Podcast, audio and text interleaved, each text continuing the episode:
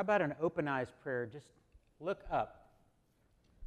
Say, Lord, would you meet me in this place? Lord, would you meet us in this place? And Lord, through your word, would you bring about some change in my life so I can look more like you, Jesus? And Lord, help us to see the things that are unseen. Sometimes we focus too much on this world. And Lord, help us to see what's going on in your spirit and through your spirit.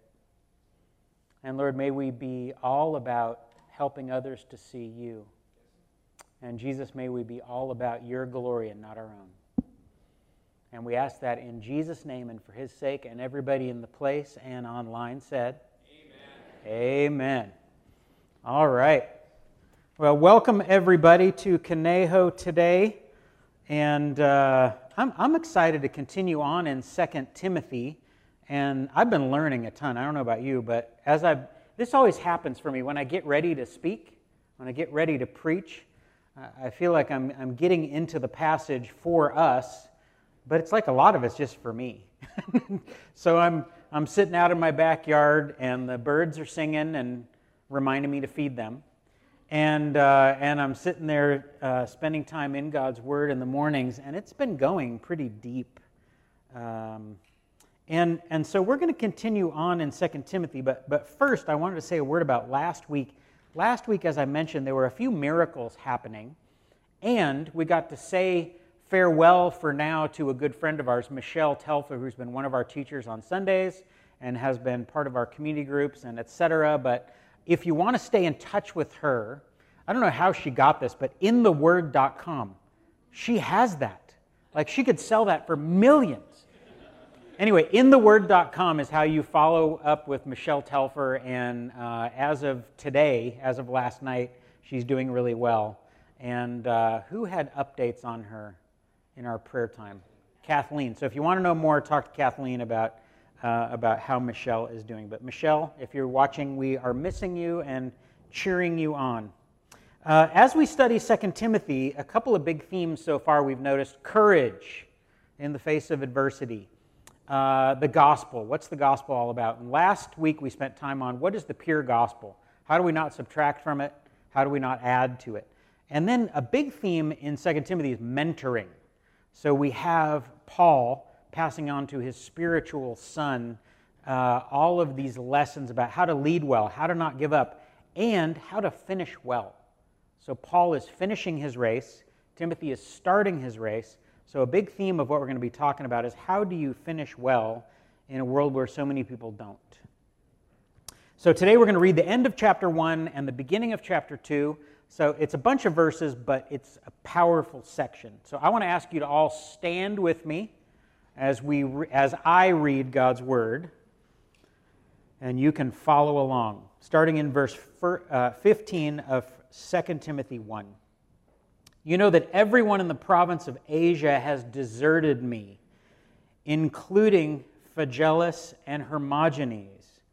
May the Lord show mercy to the household of Onesiphorus. Onesiphorus, that's right. Because he often refreshed me and was not ashamed of my chains. On the contrary, when he was in Rome, he searched hard for me until he found me. May the Lord grant that he will find mercy from the Lord on that day. You know very well in how many ways he helped me in Ephesus. 2 Timothy 2, verse 1. You then, my son, be strong in the grace that is in Christ Jesus. And the things you have heard me say in the presence of many witnesses, entrust to reliable people who will also be qualified to teach others. Join with me in suffering like a good soldier of Christ Jesus. No one serving as a soldier gets entangled in civilian affairs, but rather tries to please his commanding officer. Similarly, anyone who competes as an athlete does not receive the victor's crown except by competing according to the rules. The hardworking farmer should, not be the, uh, should be the first to receive the share of the crops. Reflect on what I'm saying for the Lord will give you insight into all this. Notice that phrase reflect on what I'm saying. ask God to give each of us insight into what Paul is saying to Timothy through the Spirit. Verse 8 Remember Jesus Christ, raised from the dead, descended from David. This is my gospel. The gospel is not just about Jesus, it is him, and it's him raised. That's what it is. Verse 9 For which I'm suffering even to the point of being chained like a criminal, but God's word is not chained. Therefore, I endure everything for the sake of the elect, that they too may obtain the salvation that is in Christ Jesus with eternal glory. Amen. You can be seated. So let's talk about that first section. Everyone in Asia has uh, abandoned me, has deserted me. So, Asia that he's talking about is not Asia that we see on our globes and on our maps now. It's uh, a section, a territory uh, on the left side uh, of Asia Minor, which is Turkey.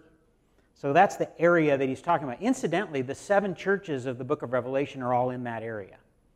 And so he is saying, everybody, all those who I thought were on my team, all those I thought I discipled, all those who were leading the churches in all these cities, they've all deserted me. Now, is that true? Timothy hadn't deserted him. Luke hadn't deserted him. There are a few others that had not deserted him, but it sure felt like it. So Paul was just giving a little, a little woe is me update of there are a lot of people walking away. But the same exact thing happened to Paul's master, Jesus, right? So a whole bunch of people walked away from Jesus when things got hard, and then others stayed the course. Same thing happened for Paul. Same thing will happen in, in our lives too. There will be people that we think are on the course, they're doing great, and they just fall away, they walk away. That's just, that's part of human nature and part of the spiritual life. Um, and I think it's interesting that there's just this single line in all of Scripture for Phil and Hermogenes. They walked away. They deserted me. And it just, I just, kind of, that stopped me in my tracks. I was like, they're not in Scripture anywhere else. Their claim to fame is they blew it, they gave up. So, so just, just think about you. What if you had one line in the Bible? What if your life was boiled down to one statement? What would you want it? I'm serious. What would you want it to be? Not right? They gave up, they ran away, they deserted their mentor, they deserted the Lord. May, may, may that not be true of any of us. Amen? Now we're going to go on to 2 Timothy uh, 2, uh, verses 3 through 7. Some really powerful metaphors for our faith. This is where we're going to camp out today. And, and I want you to notice especially one big theme, and that's faithfulness and perseverance. Seems to be just all through this. So, how many of you have served in the military before? Would you raise your hand? You raise your hand high? Okay, would you thank these people for their service to our country? And I know we have some others that are, that are out there watching. Uh, Melissa, I know, served, and, and her husband as well, and some others. Um, how often, those of you who served in the military, were you given orders and you didn't know why, and you didn't know what the result would be. How often? Right? So, why did you follow those orders? Were you nuts? Right? Often, very often, you didn't know why. And you know what? And sometimes there was a reason why you didn't know. But I feel like in our, in our Christian walk, sometimes we're like, Lord, why? And he's like, Well, because I said so, and because I know better than you, and because I'm the creator of the universe, and I saved your soul, and you owe me everything, and I know what's best for you, and just go do it. Right? But sometimes we want we want to know the whole backstory. Right? And and I feel like this is a good metaphor for our Christian life where there are times when we follow the Lord and we don't know why. And sometimes He will show you things to do, people to talk with, decisions to make, and you're like, Really? And He'll say, Yeah. And we're like, okay. And later on, you find out why. But often, He does not show me why before I take action. And that's a great part of this metaphor. if you're a Christ one, your commanding officer is who? Christ, right? That wasn't a trick question. And so you follow his orders rather than what the culture says. That can be unpopular, that can be difficult, that can be counterintuitive. Uh, I was thinking about uh, um, another picture in my mind uh, this week. Battleships and cruise ships are very similar in some ways. They can be the same size, uh, they can carry some of the same numbers of people, but they have very, very different purposes. Is that perpi, in, if it's plural? So the cruise ship is there to make your life more comfortable. The battleship is there to go do a mission, to accomplish a task, to keep people free somewhere, right? And it's not necessarily comfortable to be on the battleship, right? But it's pretty purposeful to be on the battleship. Now, I think some lives are more like a cruise ship than a battleship. I think some churches are more like a cruise ship than a battleship. Now, which one would you choose? If it was just up to you, would you choose the cruise ship or the battleship? Maybe 10% of us would be like, battleship. But 90% are like buffet line. Yes, that's good, right? But if we look at Scripture, we're called to be more on the battleship than on the cruise ship. We're called to be part of Christ's mission to rescue a hurting and lost planet. And so we are on mission with Him. He's a missionary God who sent His Son to save who sends us to save. Amen. So it's not about us going through the buffet line through life. Now, you can do that, but the, the problem is at the end of your life, you're going to say, What have I really accomplished? I have not been part of his mission that I was called to be part of. And, and we will feel like we have blown it and not made the most of every opportunity. Um, I, I, I got to tell you this. I was out on Westlake Lake on Friday sometimes I, get, I have a friend that has a boat. So sometimes I get out on the lake just to clear my brain. I didn't even catch any fish. I didn't even try. But I just got out there with, with my Bible and with my phone and just played some worship music. And I got out there and I decided to listen to some scripture while I was out there driving. So I listened to 2 Timothy, and that was awesome. And then I got into James a little bit. And I was listening to some words of James that were like just mind blowing in their context. So I'm out on Westlake Lake looking at these beautiful homes, looking at you know everybody who's got it together, and then these words happened: "Woe to you who are rich! You have hoarded wealth in the last days." And I just felt like I didn't feel like this big judgment come over me of like I got to go preach to everybody and tell them they're wrong. I felt like it was a picture of our culture that if our goal is that, if our goal is comfort, if our goal is the nice house on the lake and to relax by the pool, I was like, whoa, James is saying, uh uh. Woe to you. You have saved up wealth in the last days. You've made yourself fat for the slaughter, he says. And I feel like as Christians, we can be lulled into this where our goals are the cruise ship and our goals are the putting our feet up by the pool rather than saving lost people and being part of what Jesus wants to do in and through our lives. Amen, Len? You guys can join Len in saying amen occasionally. So, so I had a question in my mind for, for me and for all of us. Are we concerned, are we more concerned about making the gospel relevant to our lives? Or are we more concerned with making uh, our lives relevant to the gospel? Because sometimes we're like, well, let me read God's word and see how it fits in with my life. No. Let me read God's word and see how my life fits in with his plan. That's the right goal. But our culture would help us fall asleep and, and be Christians, nice people, right, who answer the right. We check the boxes on the surveys like, yes, I follow Jesus, yes, I go to church, yes, I've been baptized. But we can fall asleep in having the same goals as the culture around us. Matthew 6, Jesus said, Seek first his kingdom. Um, I don't think we do that very well as American Christians sometimes. When I visit friends in Nepal, when I visit friends in, in Uganda, when I visit friends in Mexico, They're far better at this than we are. We've been blessed with so much, and that blessing comes with a cost. It also is pretty uh, distracting at times from, from our focus on Him. So, um, and just so you know, I, I'm not a socialist. I, I didn't wake up this morning thinking I'm going to ruin everybody's life. I'm, I'm just, I'm, I'm, I'm reading God's word and I'm allowing God's word to read me. And I hope you're allowing God's word to get into you and make some changes. So, Paul said to Timothy, endure hardship like a good soldier. So, the question is have I endured any hardship? Have you endured any hardship? Um, because if our life is really His, we will endure some hardship.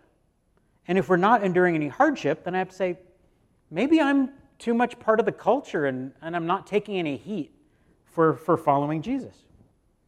In John 17, Jesus said, they're not of this world, talking about us and his followers, even as I am not of it.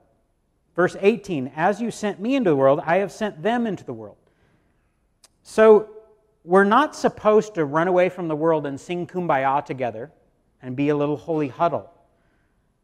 We're called out from the world in order to become soldiers who are trained to go back into the world to rescue people from enemy forces if, if we've done the first part of that and we've retreated from the world and now you know we're going to have our own schools and our own neighborhoods and our own shopping platforms and our own music and our own everything and we stay there we're not accomplishing the mission the enemy wins because we haven't re-engaged with the culture as soldiers to rescue lost and hurting people amen okay um, okay where are we now so, so a question for each of us is where do we get our orders from? Do we get our orders from Christ? Do we get our orders from the culture? Or do we get our orders from our cravings? And yes, that was alliteration. They all started with C. But where do you get your orders from? Do you wake up in the morning going, What do I feel like doing today? I'm going to do that. Or do I say, Do I wake up in the morning saying, What's everybody else doing? I'm going to do that. Or do I wake up in the morning saying, Jesus, what do you have for today? What's on, what's on the agenda? What's on your agenda? That's where we need to be, taking our orders from our commanding officer, not from how we feel and how my next door neighbor feels and what's going on on Twitter and right? That just can take us way off track really fast. I, I love the Marines motto, Semper Fidelis. Do you know what it means? Always faithful and, and it means to God and country and to the service. And I, I think that is a great motto for Christians to say, how could we be always faithful to Him, not faithful to our cravings, not faithful to our culture, but faithful to our commanding officer? Amen, Ed? Okay. 2 Timothy 2 3 through 7 has another picture, and that is of an athlete. How many of you have ever trained for a race in your life or an athletic uh, competition? Even when you were seven, raise your hand. Okay. Um, were there days when you did not feel like training? Jeremiah, I wish Christina was here. so there are days when you wake up and you're like, oh, not today, right? But if you have a marathon coming up in a month, not today isn't really one of your options. There's got to be something that you can do. And, and there's something to this where there are days in our Christian life when we're like, oh, not today, right? And that doesn't mean that I'm super religious and I whip myself on the back like the monks used to do and I make, I, you know, make myself go through because I'm going to be so religious. It's not like that. But there is a, a discipline factor in our discipleship and our following of Jesus where we say, it doesn't really matter how I feel right now what can I do to tune in with the Lord?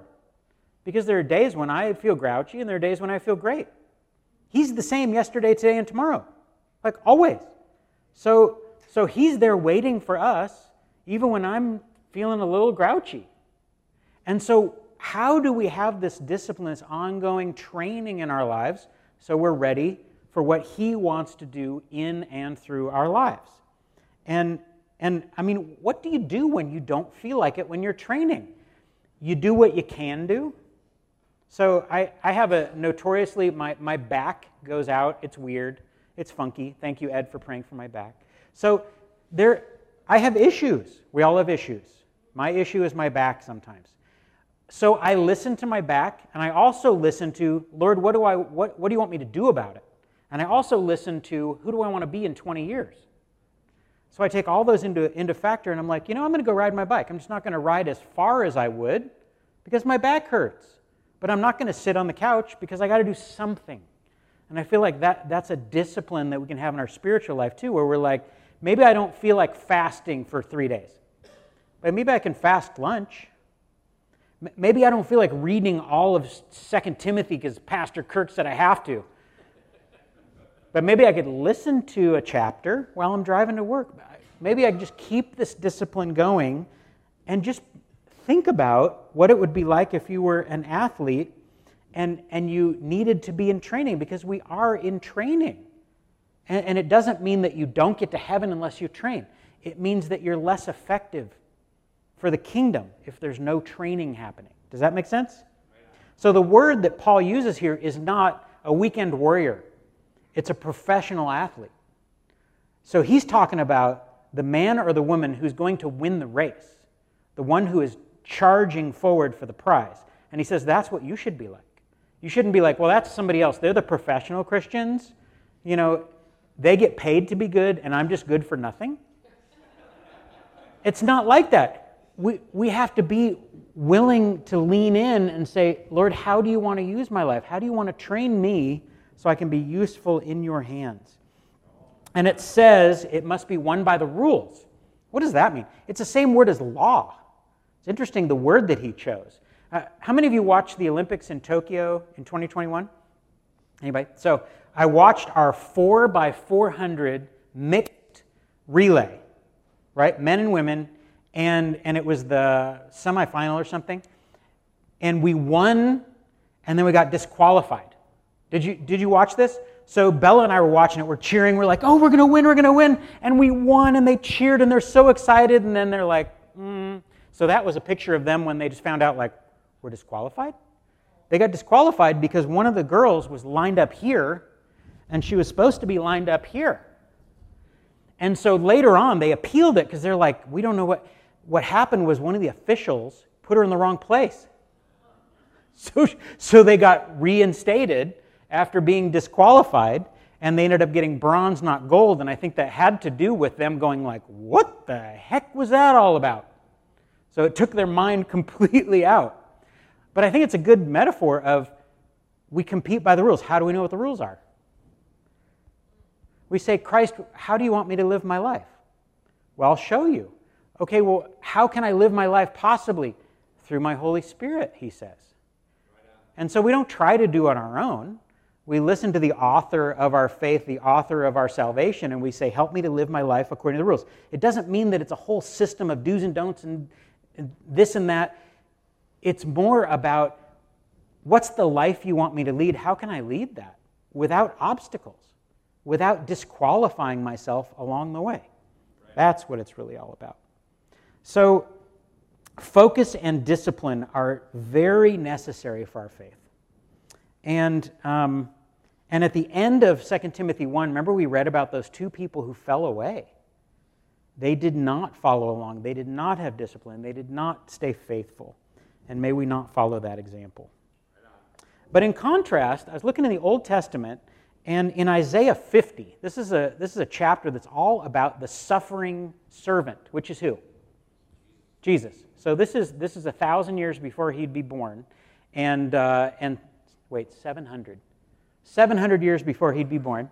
And so Isaiah is talking about the Messiah coming, and he's going to be a suffering servant. And this is where there's a really famous phrase that you might remember, but it says, I have set my face like flint. And this is Jesus setting his focus on the cross, and you see it in the Gospels where the disciples are like, Don't go there. And he's like, I'm going there. And, and, and, and uh, I think Max Lucado said, Nails didn't hold Jesus to a cross, love did. And, and if you ever saw the, the Passion of the Christ movie, there's this beautiful scene of Christ crawling towards the cross, not away from it. So he set his mind on that once he started his ministry, even before that, probably, where he's like, that's where I'm going. And I feel like that's a great example to us of we need to follow his example of being fixed on the prize, being fixed on the future, being fixed on our calling in our lives, rather than wondering and wandering through life. And he can be our example. Okay, so number three. The last picture is a gardener, a hardworking farmer. How many of you have had a garden? Would you raise your hand? How many of you have had a successful garden? Would you raise your hand? Less hands. That's weird. So, gardening can be hard because it takes time. And certain crop, you know, have you ever read the seed packet and it says matures in 40 days? They lie. It never matures in 40, like whose garden is that? So, so I want to show you a picture from from uh, July. So this is from my garden in our side yard, and I had a few days where I was literally just like carrying baskets of stuff, and I'm showing, I'm so annoying to my wife and kids. Look, look, and they're like, I know, I know. No, no, look, look what we grew in our, yeah, whatever. But it was exciting to me. So I finally got grapes. So I don't know if I've told you about grapes before, but five years ago, I brought grapes on a Sunday morning to Conejo Church, and I showed you um, bare root grape trees, and I interviewed Peter Pavia, who's a, uh, a vine dresser, right? And so I said, What does it take to grow these and trim these? And we talked about John 15.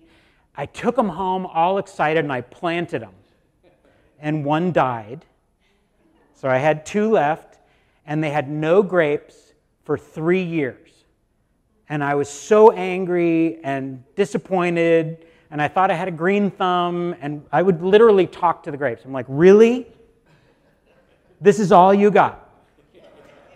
So last year, I got one and a half bunches. That was it. Like probably 70 grapes.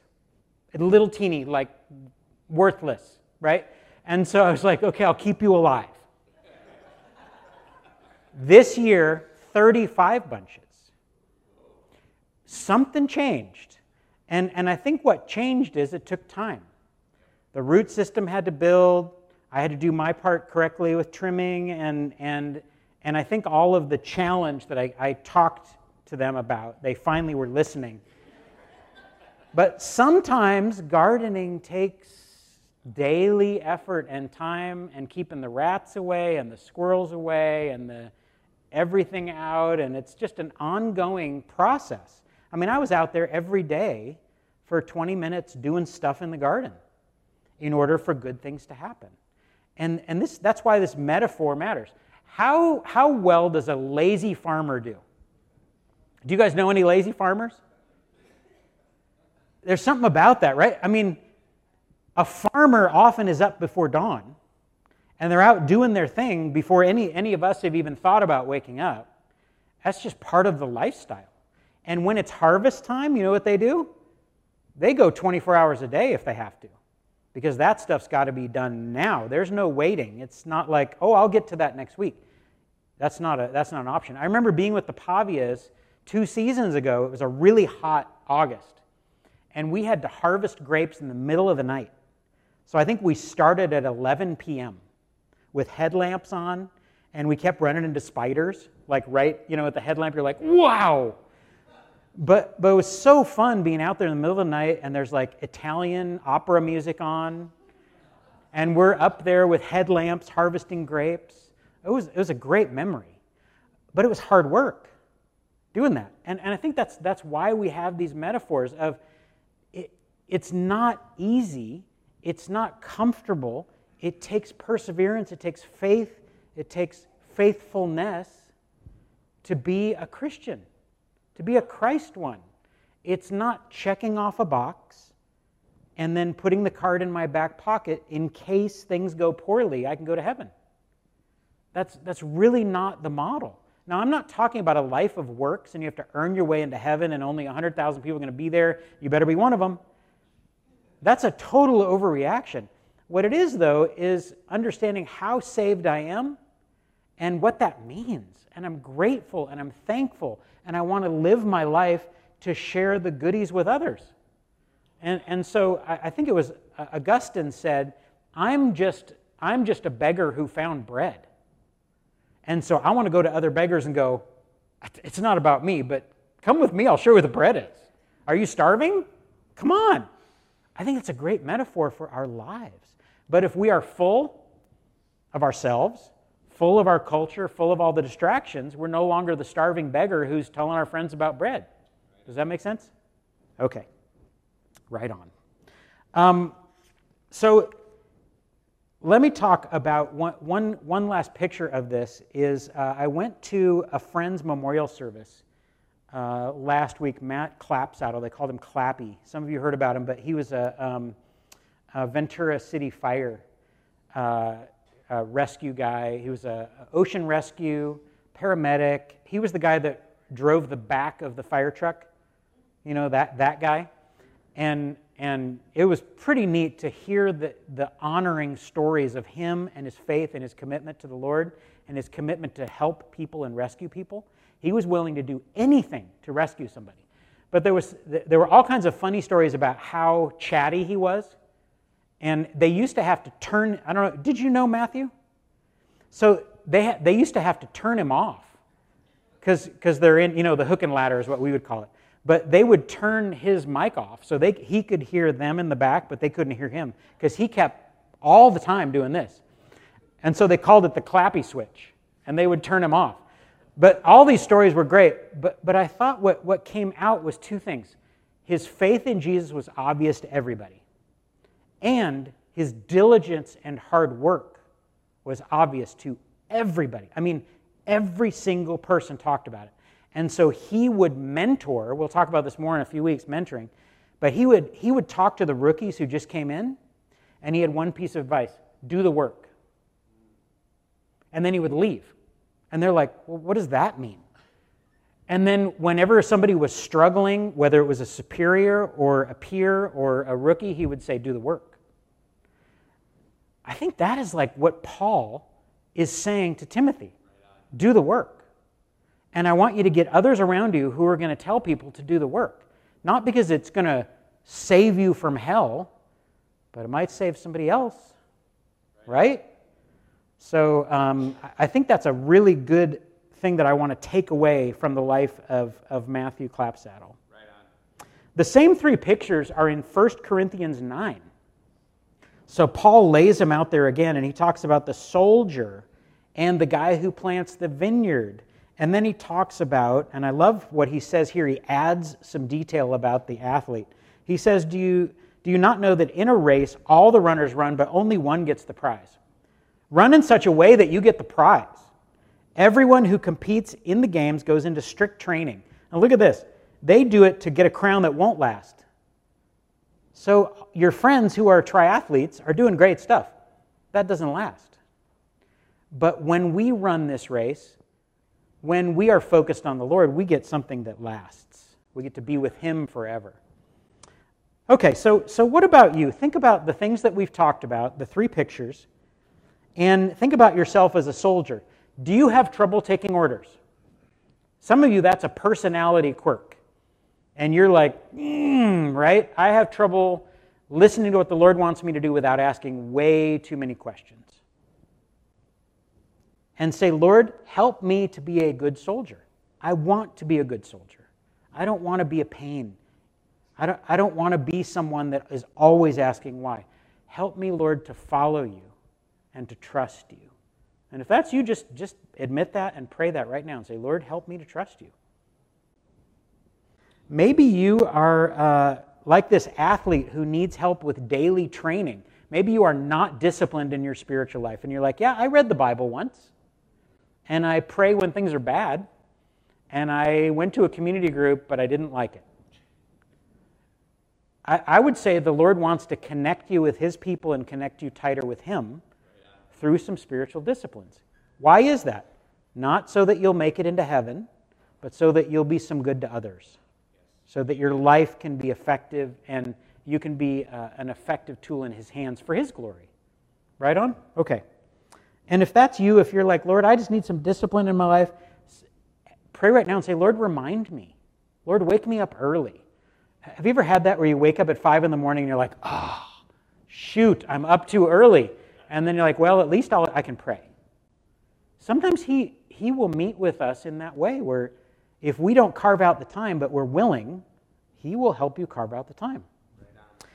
And maybe you're more like the, the, um, the impatient farmer, and you're like, man, I, I have trouble waiting. I have trouble persevering. When things get hard, I bug out.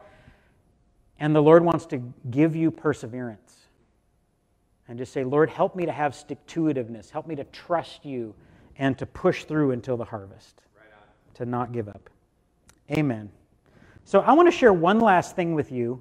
Um, can I push my luck for five minutes? Are you sure? Anybody? You can leave now if you need. No, I'm just kidding. Rick's, Rick's leaving. Okay. So, 2 Timothy 2, these next three verses are really interesting, but verses 11 through 13 are a song from the early church.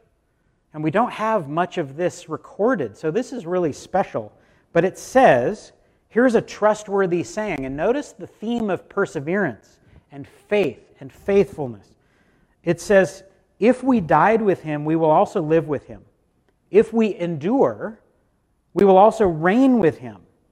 And I wish there was a little but here because it helps me understand it. Because the first half is about the faithful person, the second half is about the unfaithful person. But if we disown him, he will also disown us, which sounds harsh.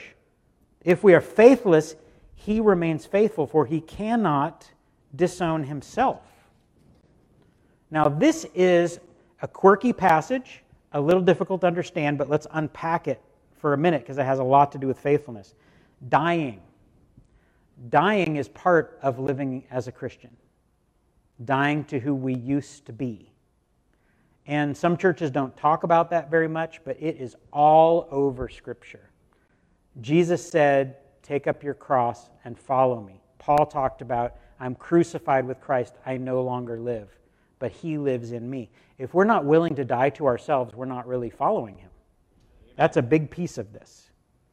Enduring. It's not supposed to be easy to follow Jesus. When things get hard, sorry I scared you, but it's not supposed to be easy. And sometimes we're like, man, it's gotten really hard.